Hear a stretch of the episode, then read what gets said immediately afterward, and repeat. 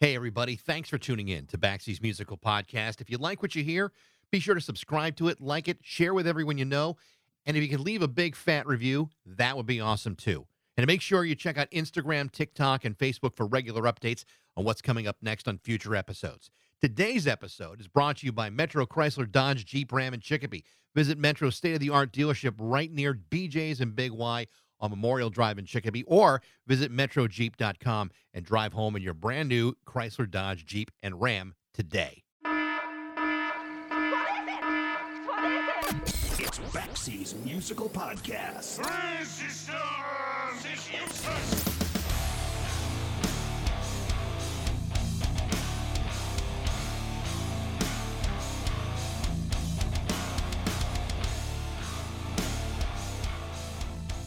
In 1957, Jim Stewart and his sister Estelle Axton formed Satellite Records in a garage in Memphis, Tennessee. Originally, this was a record label that released country, pop, and rockabilly singles. But within four years, Satellite Records would rebrand itself and focus primarily on Memphis soul and R&B. The name of this new company was called Stax Records, and within a short period of time, Stax would become one of the most important and respected record labels in America. Stax was producing hits for Otis Redding, Sam and Dave, Isaac Hayes, Wilson Pickett, Albert King, Booker T and the MGs, the Staple Singers, and dozens of others. Part of the success of this record label was not only the fact that the house band was Booker T and the MGs, but throughout most of their productive years, Stax employed a stable of incredible songwriters who were responsible for some of the most fantastic singles ever recorded. Songwriters like Eddie Floyd, William Bell, Mac Rice, Carla and Rufus Thomas, and many others. And while you may not recognize those names, there's a very good chance that you may remember their music. Over the years, Stax would go through many changes, changing hands multiple times, facing bankruptcy and ceasing operations, in spite of several attempts to revive itself. Last year, Craft Recordings, a reissuing subsidiary of Concord Records, which revived the Stax label yet again, released an amazing seven CD box set entitled Written in Their Soul The Stax Songwriter Demos. This is a gorgeous box set that not only brings the music of Stax Records back into the spotlight, it focuses on the demo recordings of the original songwriters, performing with all the passion and emotion that the songwriters intended these songs to be. The result is amazing. And this is why the Written in Their Soul box set was just awarded a pair of Grammys, including Best Historical Album. The box set was compiled and produced by my very good friend Cheryl Pawelski from Omnivore Recordings. This is Cheryl's fourth Grammy, having won previously on some amazing projects that included Hank Williams Sr., Wilco, and Fred Rogers. However, during all of that success, this was a project that took Cheryl more than 17 years to complete. And in a few minutes, you're going to hear exactly why. Cheryl Pawelski and I have known each other for nearly 40 years. She is an extraordinary woman with perhaps the deepest passion for music of anybody that I have ever known. And as a fellow college classmate, I can tell you that I am hardly the only Marquette University graduate that shares an enormous sense of pride in Cheryl's amazing accomplishments. And we're going to talk about that and the box set and the Grammys and about some of the latest releases that are coming out of Omnivore Recordings. It is always a pleasure to welcome back my very good friend, the incredible Cheryl Pawelski from Omnivore Recordings on Baxie's Musical Podcast.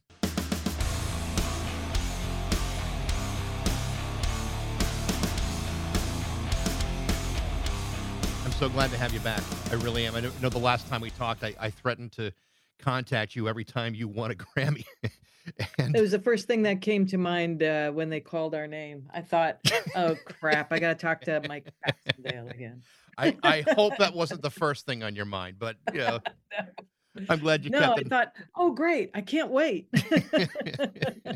no, I was I was already I was ready for you this time. good, good. You've now won four of these things, um, 10, yeah. or, 10 or 12 more, and you and Taylor Swift are neck and neck. So you're real... She's hard to catch. I don't She's, know. She runs she runs faster than I do. You're you're you're going at a hell of a clip, Cheryl. You really are. Tell me about uh, about that night. I mean, you, you're up against a you know some pretty good competition to get nominated and then to to win uh, again. I mean, what does it feel like to go through? You know, because I mean, you're pouring your heart and soul into this project, and you win and, and, get the recognition that this particular box set really deserve. What what does that feel like? Yeah. Well, each one is really different, you know, because they they all have sort of different histories and stories and trajectories as to how they came to be. Mm. And but this one, you know, this one, um, there were a couple of projects I started when I was at uh, I worked at Concord, and um, this is one of them. And they took me s- both 17 years to complete. So um yeah, so this was this was a sweet one. Also the Art Pepper box set that we just put out last year, this one right here. Mhm. Um that um that was uh, I s- I started those two when I was at Concord and I was only at Concord for a year and change. So um you know, both of those date back 17 years and and this one is was especially special if I can say that. Um because uh, Miss Deanie Parker, who was an original uh, employee of Stax, songwriter at Stax, artist at Stax, and then longtime publicist at Stax, Mm. CEO of the Soulsville Foundation, which is the foundation that oversees the charter school and the Stax Museum in Memphis. I mean, her whole life has been um, Stax. And during the pandemic, after I had finished going through all of the audio, and I know we'll get to all of that, but um, I I called her and I said, Deanie, I I finished this project, and she's like, you got to be kidding me, you know, because I'd been after her for years about this stuff, and early on she had given me um her the demos that she had, which was great, but you know I don't think anybody expected that this would ever get done, so it was extra sweet because. Deanie agreed to be my co-producer. She agreed to co-write the liner notes with Robert Gordon, who um, produced the documentary on Stax and also has written a book on Stax And um, you know, to to see her front and center, ex, you know, giving two acceptance speeches, that was awesome. You know, I, Yeah. you know, I, I I'm resistant to call it like you know one of those sort of career defining things although i suppose it is I, I i hate that because i'm like oh but there's so much left to be done you know but um but this this one was uh one for the ages so it it, it was extra special for a lot of reasons You know, I, I've been listening to it for the last couple of weeks, and Mhm. um, it's absolutely amazing. uh, You know what this box set really represents, and I think the thing that I that I appreciated the most is knowing you as I do, and for as long as I have, I hear Cheryl Pawelski all over it, and and by that and by that I mean.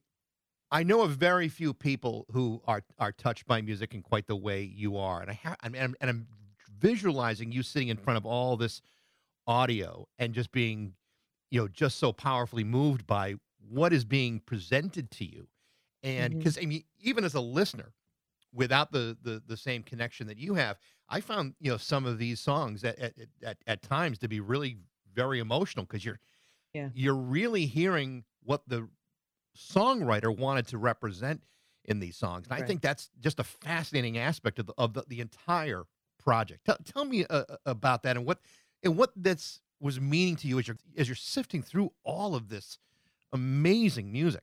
Well, it's you know, sifting is the right word because um the the demos were after they were recorded, you know, they they were likely on tape or acetates originally, right? And they got filed with the publisher. The publisher copyrights the songs and and they they look after um the composition, whereas the record companies look after the sound recording.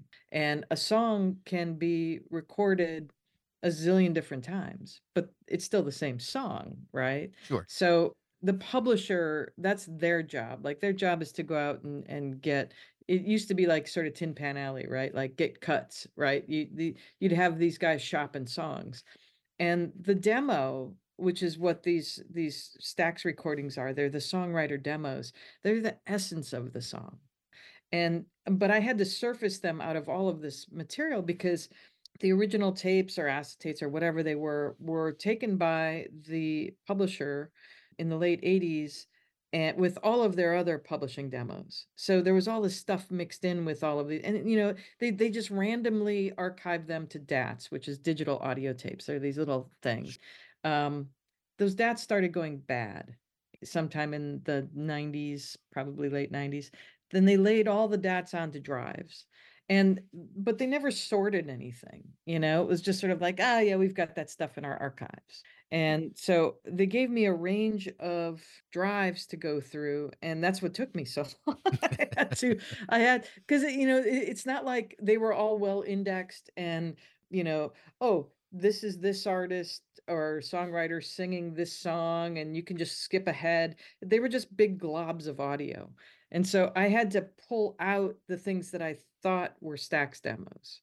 Hmm. So there was thousands of hours of audio and so I do it on planes and, you know, in my spare time and, you know, because in since I started this project, I also I, I went from working at Concord, then to Rhino, then to starting my own company and doing all of this other stuff. But, you know, the the first song I I heard when I just sort of nudged in there, the first Stax demo that I heard was it wasn't Wilson Pickett thing, singing six three four five seven eight nine. It was Steve Cropper and Eddie Floyd, and it was raw. It was just raw, and I'm like, "Woo, I want to hear more of this." And so as I was going, you know, anytime I, I despaired and thought, "Ugh, I don't need to hear any more Broadway show tunes for shows that never happened," you know, I mean, that's the kind of stuff that was in there. But every now and then I would just find a gem, and there are so many gems. There's tons Yeah. of them, and, and as I'm going deeper into, you know, each track, I'm going, my God, it, this this had to be just the longest process in the world to to go through all.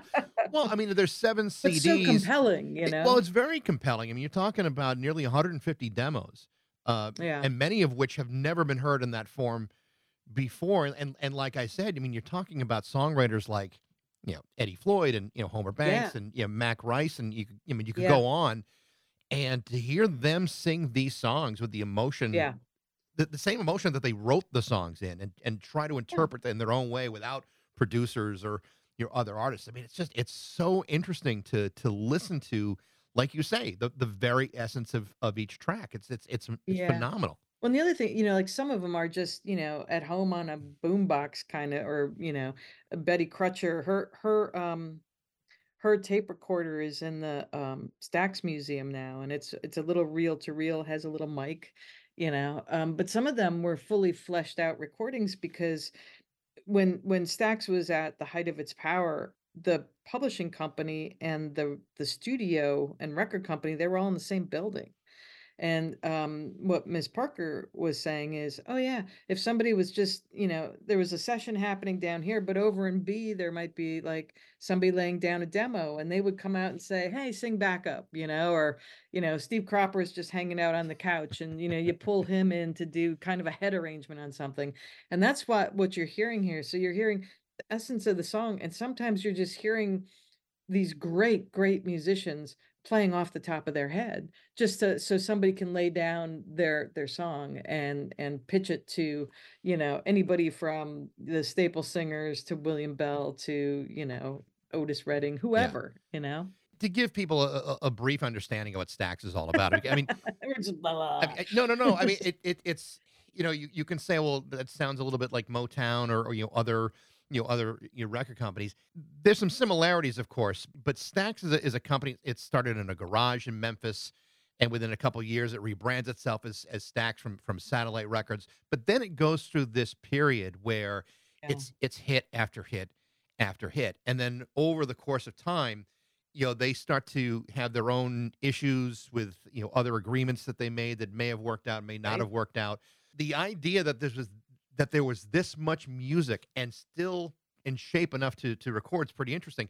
Tell me a little bit about the the the importance of Stax though over the course of time. You know from 60 from what was it 57 to 1980 that's really where their where their biggest yeah. you know block is. Yeah. Well, you know, I, I kind of always refer to it as as um the the audio history of civil rights in America, you know. And um you know, Miss Parker marched with Dr. King, you know. I they they were very involved uh with civil rights and really important, you know, bes beside, you know, I mean, Mo Motown had its its slickness and its factoryness and everybody loves those songs but uh, you know f- for me stax was always just sort of the heart and soul of that era and the civil rights movement you know the representation you know the Wattstax film you know to to see places huge as that stadium in los angeles just filled with people and you know Rufus Thomas up there doing the chicken, you know, the funky chicken. You know, it's it's um it's it's just it's amazing. I mean, I know that we lived through that era, but we were so young. But it, you know, it was I think it was imprinted on everybody that that went through that time, and I think that these songs they reflect that in a way. You know, Yeah. I when I when I hear these songs, especially staple singers. You know, when Yeah. when you hear when you hear those songs, it's it's not like I remember them all that well from being a kid, but um, you know, they've been sort of ever present in in my life. So I th I think, you know, just in in US history, you know, there's there's this inflection point and Stax was really at the heart of it. So it's it's it's really culturally important. I was watching the uh, the the Craft Records YouTube channel, and it had Uh-huh. this. Uh, I know because you know when when I research, I want to get you know as deep in the weeds as I possibly could. And there was this great Sure. there was this great series of videos where they had Eddie Floyd, Henderson Thigpen, Deanie Parker, and uh, Bobby Oh, Manuel yeah. sitting together talking about Stax and you know Yeah. ab- about the the the atmosphere of, the place, and you just get the sense that you know they are so they are all so grateful to have been a part of it, and mm. that it, it really is like an extension of of who they are to have been not just as writers, but to be a, to have been a part of all this music and I mean, you just you just get the sense that the this is all overwhelming to them to finally have their interpretations out there and and and being oh, appreciated as yeah. they are. It must mean so much to them. Well, it's uh, you know we, we did the record release party last summer in Memphis, and we uh, at the at the Stax Museum had we had uh, Mr. William Bell, Mr. Eddie Floyd, Mr. Henderson Thigpen, uh, uh, Mr. Bobby Manuel, Robert moderated, and uh, Miss Parker was there as well, and then me. You know, I'm like the big, you know, the big toe sticking out of, you know, the sock. you know, it's like, what am I doing up here? You know, but um, at least Robert's from Memphis, you know, but um, it was um so powerful, you know. Um, eh, uh, Mr. Thigpen's daughter came up to me to thank me afterwards and just said, you know, uh, you know, you you've just done a wonderful thing for my dad. And I'm like, you know, I'm just Yeah. like, Well, you know, the, the thing about it is, you know, you know, songwriters, you know, they're kind of the forgotten heroes in, in a lot of ways, Yeah. especially when it comes to, you know, these kinds of uh, you know, writing situations like in the 50s and 60s where, you know, you had songwriters and you had artists and you had producers and then everybody else and, and right. they, everything was was separate and and very rarely was a songwriter allowed to record their own music and you know to have these people finally get their due and you know they're i mean they're the ones pouring their hearts out on their sleeves in some of these songs Sure. I have to believe that someone like uh, like mr thigpen just feels just so validated by all of Yeah. this attention and then to have it be a grammy award winning box set like oh Well, I, I sure hope he's having fun with it, you know. but um yeah, you know, um it it was it was remarkably touching and and actually during that presentation Robert uh you know, we played a couple songs here and there and they the writers commented on them and uh, talk uh, this this was this was a career moment for me. The audience um so he starts playing Mac Rice's very primitive demo of Respect Yourself, right? It's that chunka chunka chunka and on that out of tune guitar and um, so we're listening along, we're listening along, and we come to the chorus, and the audience extemporaneously, unprompted, sings the background vocals. The na na na na na, you know, and I just, you know, again, I'm I'm just a big crying mess. It was ridiculous. I, I it was it was so so surprising and and so wonderful. I mean, this project has been filled with those sorts of moments and um, you know, culminating in in these two Grammy wins. And it's hard to get it's hard for me to get perspective on it. But I can say that, you know, it's um the heart that I intended it to have it has, and it's big and vast and overflowing, and to have that reflected back to me, I think that's the puzzling part, you know, I'm like, I felt that when I was working on it, I'm like, "Oh, yeah this is this is the stuff." This- a- a- and, and that's and that's why I say i, I could feel Cheryl Pawelski all over it because I because I I I know the kind of you know music listener you are. I mean, you, know, you and I are, are are similar in in some ways, but I mean, I think your passion goes way beyond what mine is, and and then to have access to this stuff is is really very very special. What what would you say would have was like the biggest surprise moment in in going through this entire project? Oh boy. Um, you know, it it it was so it was a little bit like a Rubik's cube. You know, um, this one and and last year, and I, I know they're back to back Grammys, but the Yankee Hotel Foxtrot thing, right? Yeah. Both of them, I was trying to figure out how to make them organized for a listener and functional for a listener and and digestible for a listener and there was just this enormous amount of material for for both of them and so both of them were these puzzles. And um the biggest most surprising moment on the Stax one was realizing once I was able to identify the songs and the people who were performing them and the songwriters because I didn't have this information, right? It was all I had to research it, excavate it backwards, Right. right? I realized how much material had never been cut, Mm, right? It had never been recorded and released.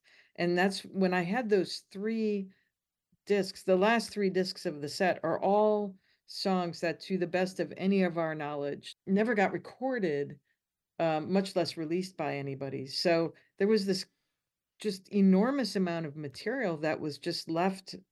It wasn't even on the cutting room floor. It just it never even made it to the yeah. floor.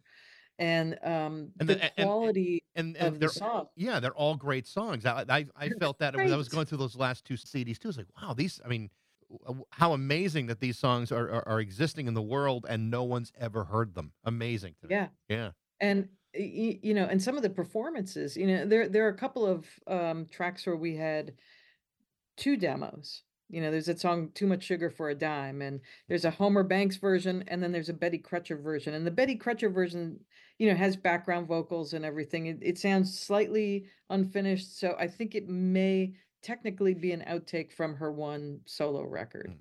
But both of them, you know, the the song is so awesome. I'm like, that was that should have been a hit Yeah. you know and why wasn't that on betty's record why wasn't that on anybody's record you know You know, the, the one thing we haven't we haven't talked about this is uh is is Booker T and the MGs and the importance that they had in Stax. And you know, you keep you know, as as you go through this the stories over and over again, you keep hearing Steve Cropper's name over and over and over again yep about how really essential he was to not only this yeah record company but just in, in music in general. That uh, yeah you know, Cropper's influence is really just eh, like undeniably deep. yeah all the guys in that band i mean they were for all intents and purposes at certain points the house band you know Yeah. so if they were they were there you know i i know miss parker wrote a lot with with mr cropper and um you know they they they turned out a couple hits and i i think that you know you're talking about the writers you know they were they were the ones cashing the checks though right? Sure. because um you know they they get their songwriter royalties whether they're out you know beating themselves up on the road or not you know and i think that that that's sort of the eventual reason i think Deanie took a job uh, you know at and kept writing but um took a job at Stax. She she said man, i don't want to be out on the road. That's that's no life for me. Yeah. but um you know she kept writing. So you know it's it's the writers were a special case but i have to say with most of them i really like i don't understand why there was never homer banks records the guy sang great Yeah, he had a great voice. Yeah. amazing but you know he just didn't become the artist he was a hell of a songwriter though Yeah. you know amazing I, I don't want to focus being pur- eh, purely on, on the box set as, as great as it is because there's some other really interesting stuff coming up through Omnivore, which I think is really cool oh Um, okay so l- I mean, I wanted to you know pivot back to you know to your own company here because you know the longer I do this podcast and the and the more I talk to people who have released stuff through Omnivore and and, you, and you're Mm, talking everybody through you know Scott McCaughey and Roger Manning, Thomas Walsh, and we've talked about you know most of those guys before. You know they all whenever I I mention your name and the fact that you know we've known each other for you know almost 40 years or whatever it's been Oh, you know that's creepy. I know it is creepy, but but you know they all they all share the same you know sense of respect for for Mm, you and and for this company, and uh, I, you know I don't know if they ever get the chance to share their appreciation with you. But even even when Omnivore releases something new, it's usually because Omnivore, and particularly you know you and your staff, really truly believe in it. Which Mhm. is you you don't always get that with at you a record company where you know they're just they're releasing stuff that they're they they truly are behind and, and support. That's that is Right. kind of an unusual thing about the music business in general.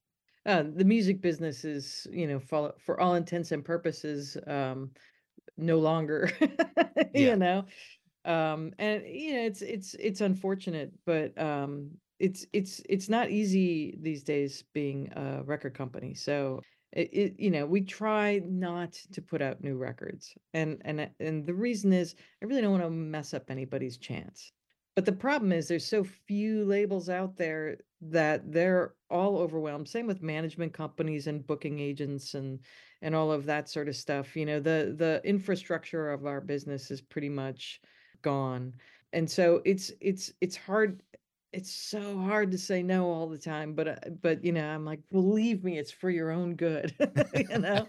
Um, so I I try not to do that stuff. I, there there are audiences that we speak to um, where I know we have a better shot. You know, we really are a, a catalog historical company, and um, we're that intentionally, you Yeah. know.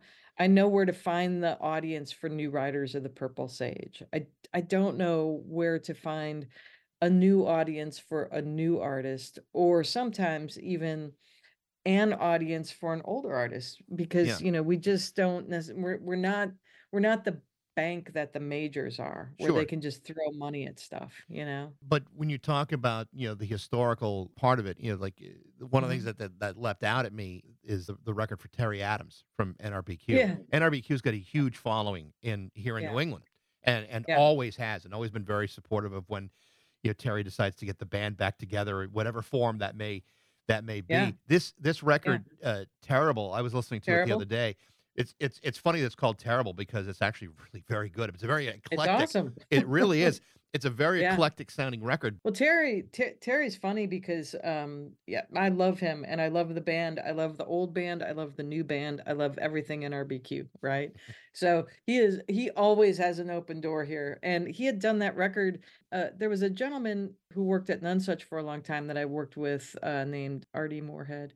And he's no, he's, he, he's no longer there. But back before he was working at Nonesuch, um, I think it was called New World Records Mhm. and that's that's who Terry originally made this for. And it's so funny because I I didn't know Artie, you know, I why would I have gone and to look up Terry's solo work with New World Records? You know, I, I had the record, I had Terrible, but I didn't know it was at Artie, my my my later day friends insistence that that uh or or invitation that Terry made this record. And I'm so glad he did. And I, you know, the the people that he chose to be on there, you know, part of the Sunrod gang and all that stuff. hmm It's it's really a wonderful record. And so, you know, when Terry's like, I would like to put out Terrible, I'm like, fantastic. you know, um, I really, you know, I hope people who aren't hip to NRBQ and Terry Adams really just buy all their records. You really get a, but you really get a sense of his musicianship.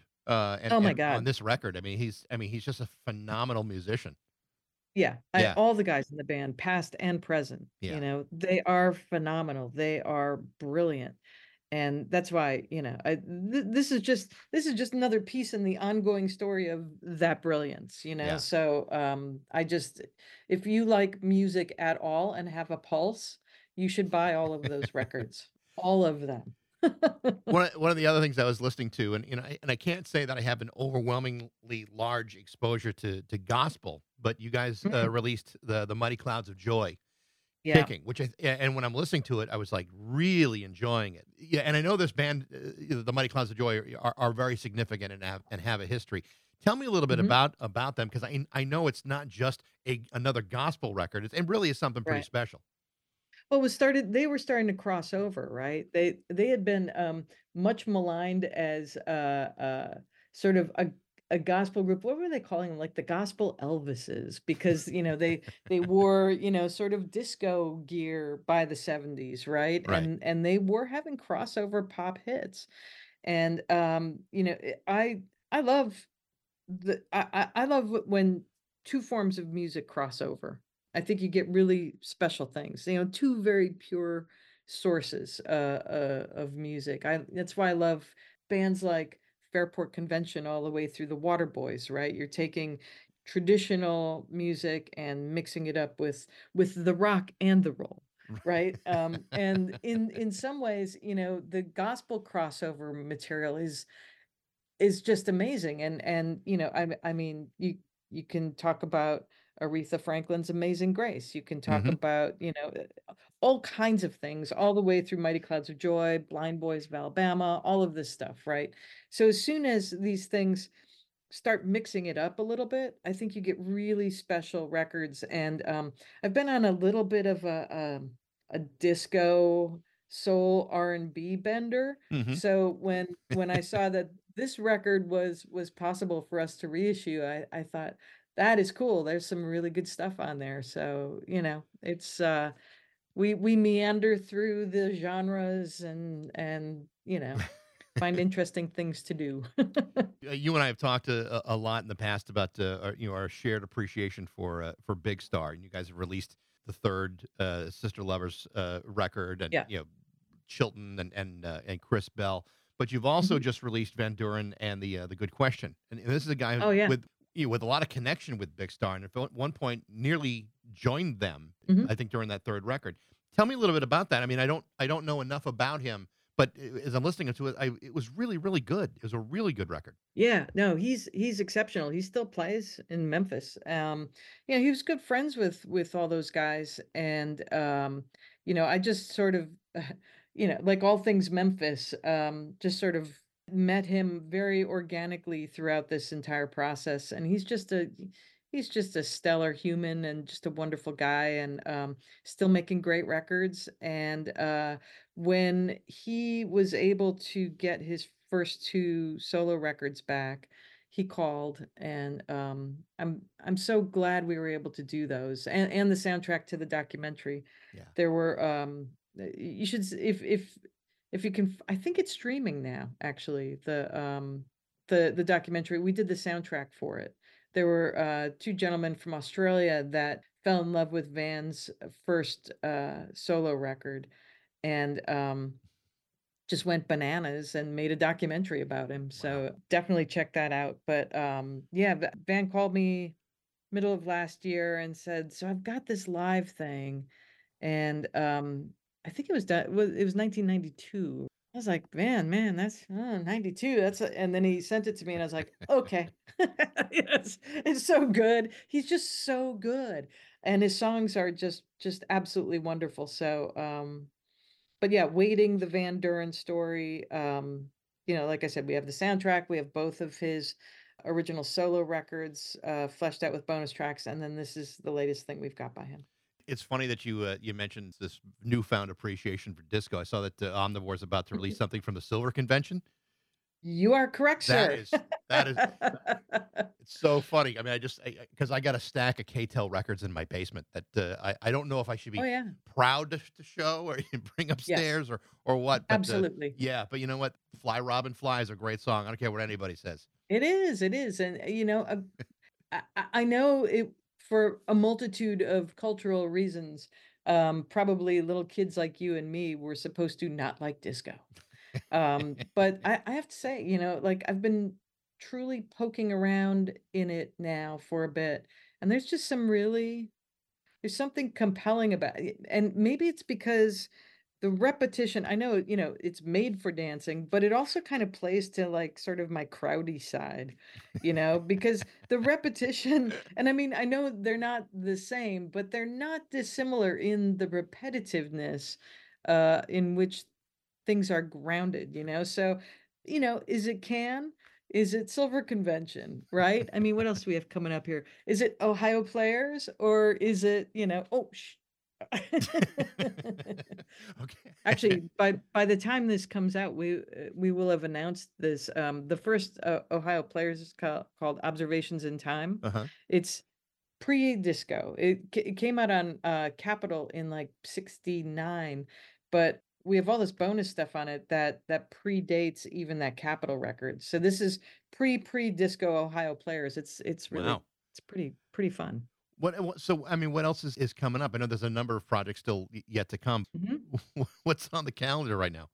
Well, we've got um like I said, I'm I'm I'm having a moment here. So we've got uh Lenny Williams, a Lenny Williams title, a Stylistics title, a Doris Troy title called Another Look. And it seems like when she, she did these two singles on Midland International, and uh on one of them I saw on the 45, it said from the forthcoming record, Another Look.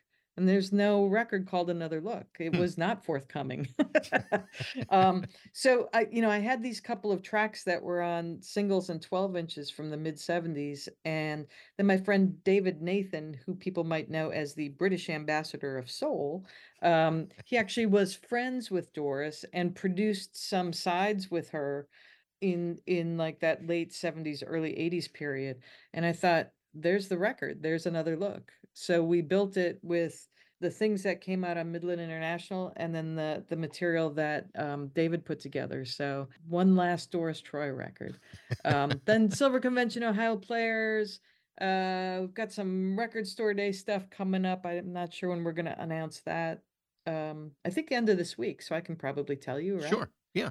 Sure. Why not? Um, a Little Richard record called Right Now from 1973 that he did right at the end of his time with Warner Reprise. He did it in one night, we think, in Los Angeles, and it was in the cutout bins for years. It was just, I think it was done for a record called you, uh, a label called United, and it was like budget fodder. But I picked it up and listened to it, and I was like, this is pretty good. you know, it's really fun. yeah. So we're gonna um issue that's that's never been reissued. Um so that that'll be on vinyl for record store day and then we'll put it on CD digital after. We have elongated the Dr. John Atco Atlantic singles compilation from a couple years back. So that's gonna be a double album for record store day. And um I've been in conversations with the Dr. John estate about a bunch of stuff. So Oh, very that's cool. this- yeah, I hope Yeah. this is the first of many things. And then um 10,000 Maniacs.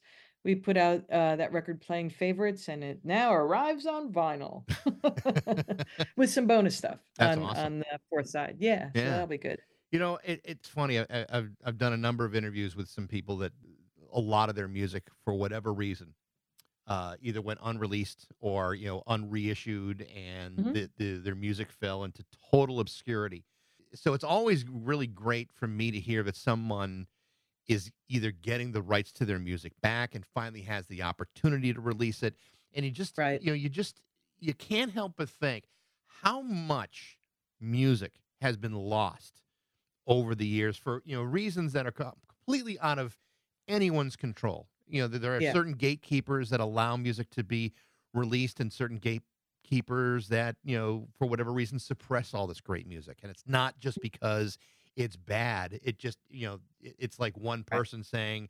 I'm not willing to write the check for this. And Sure. and there's something really interesting when you when you hear an artist that that music finally gets released and you go, "Holy crap. How have I been denied this?" You know, Yeah. I, I'm always fascinated when when that happens, and I, and it, it's it's always great to hear that you're doing that with certain artists, you know, records that for whatever reason fell into you know into hiding, and to to finally Right. get that exposure is really awesome. Well, the hard, I think hard, the hard thing for super nerds like us, like super music aficionados, let's call us ourselves that, is, you know, it, it is the um the grand chasm between what record companies really are, Mhm. which are businesses. uh, you know, they're they're not in this for philanthropy or cultural, historic heritage, anything, blah, blah, blah. They are there to make a buck. Sure. And unfortunately, you know, we've got a couple generations of of humans now that don't realize that they are are renting all of this stuff and it can be pulled at any moment for the benefit of some shareholder somewhere. Yeah. So uh, I, I talk to a, an awful lot of students of various ages, and when I say that to them, you can just see the light go on above their heads. It's like, you mean I might not be able to listen to, you know, X, Y, and Z? And I'm like, yeah. So mm, if you want to, maybe, I mean, think about it, you know? Look look at like Neil Young pulling his music from from Spotify. Yeah. You know, there's Sure. there's like 37 records that are that are now gone that you Right. really need to get the physical media to really enjoy you know what that guy put out. And he is not the only person out there that's that's either done that on their own by their own choice or you know Right. a record company has a has a, a problem or you know it becomes a legal Yeah. issue. It happens all the time. You're absolutely right, Ted. You know, there's a difference between the rental and uh, and owning stuff. And if God, if, we, if you and I only had the endless budget to own everything, you know, I get a lot of free records. Ah. yeah, well, I, I did too. So yeah. Here's here's the other thing, you know, and and uh, just like a, a, a bigger perspective. I think probably the best music ever made was made on somebody's back porch and it dissipated into thin air, Yeah. right? So this it's it's very ephemeral and you know the fact that we actually catch some of it, we catch some of these moments enough that we can share them and you know I can I can replicate them a thousand times and and you can buy them or rent them. Um you know that's a form of human expression and it is so ephemeral it just disappears and you know uh there's there's records that will never come back into print there's a whole lot of them that shouldn't right right, because you know they probably were not great Yeah. Um, but you know there there are things and i i kind of see you know my job has grown into being that of more of a uh, a storyteller a storyteller for music right?